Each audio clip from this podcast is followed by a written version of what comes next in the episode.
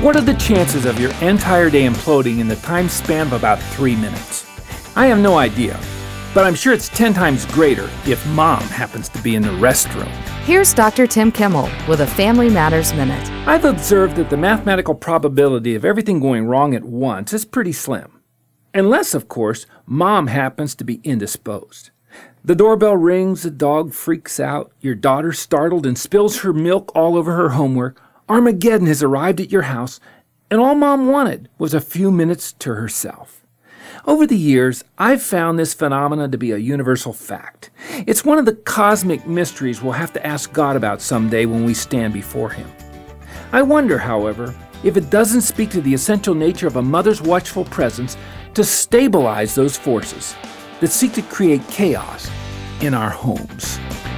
More great advice is available at FamilyMatters.net.